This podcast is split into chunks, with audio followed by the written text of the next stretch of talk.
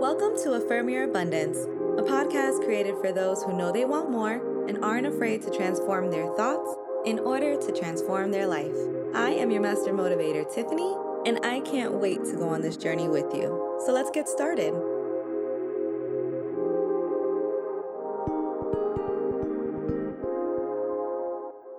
Hey, kings and queens, it's Friday. So, thank you for hanging out with me for a few minutes before you go off and enjoy your weekend. I would be lying if I said having a daily podcast was easy because it's absolutely not, and that's why few do it. But I truly believe that everyone can use a bit of encouragement every day, and I'm grateful that you choose to get that encouragement from me. So, thanks. It's funny because I was reading about motivational speaking and the impact it has on athletes. I mean, we've all seen at least one movie, right? Where the coach gives one compelling speech at halftime and then boom, the team wins the game. Well, what I train on as far as neurolinguistic programming is widely used in the world of sports. And in the article I was reading, author Andrew Hamilton defined how he uses self talk to enhance motivation. So I wanted to share his methods with you to increase your awareness because what you'll find is I try to use a variety of these when creating your daily affirmations. So pay attention because it's not only what you say, but it's when you're saying it. Okay, so Andrew Hamilton labels self talk in three different categories. First, there's the task relevant self talk, and that's when you're paying attention to something specific. So, for example, if I'm trying to do a new yoga pose. There's actually one called the crow, and it puts a lot of pressure on your wrist. So before I attempt that pose, in my mind, I'm saying, my wrists are strong, my wrists are supported. And that will reinforce my strength and my posture. When it's task relevant, you want to make sure that your self talk is directly affecting the task that you want to complete. The next type is mood related self talk, and I've spoken about that a few times. Whenever I feel like my nerves are a little shaky, instead of saying I am nervous, I affirm that I am excited. That's because being excited motivates me to keep going. That's how I use my nerves to work for me instead of working against me.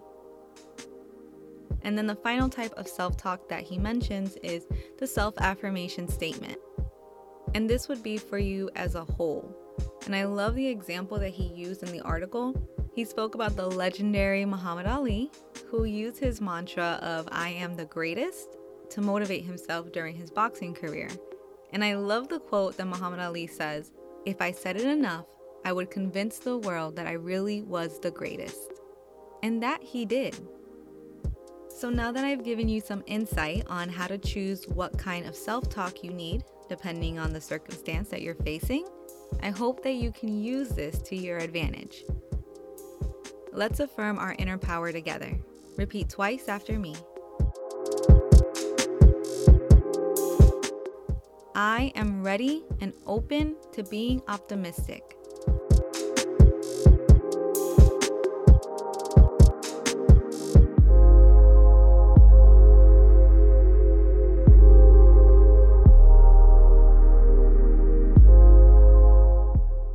My self talk stems from a loving and positive place.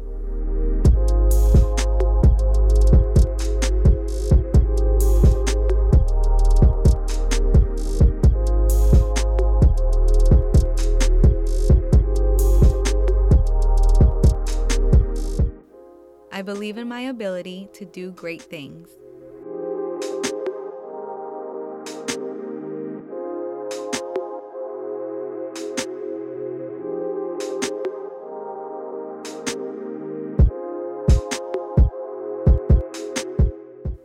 I am excited for the blessings that are in store for me.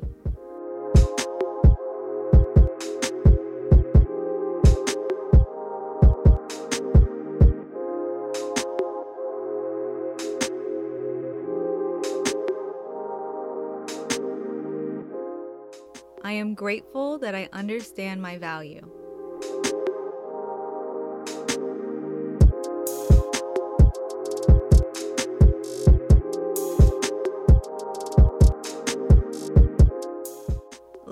That last one together.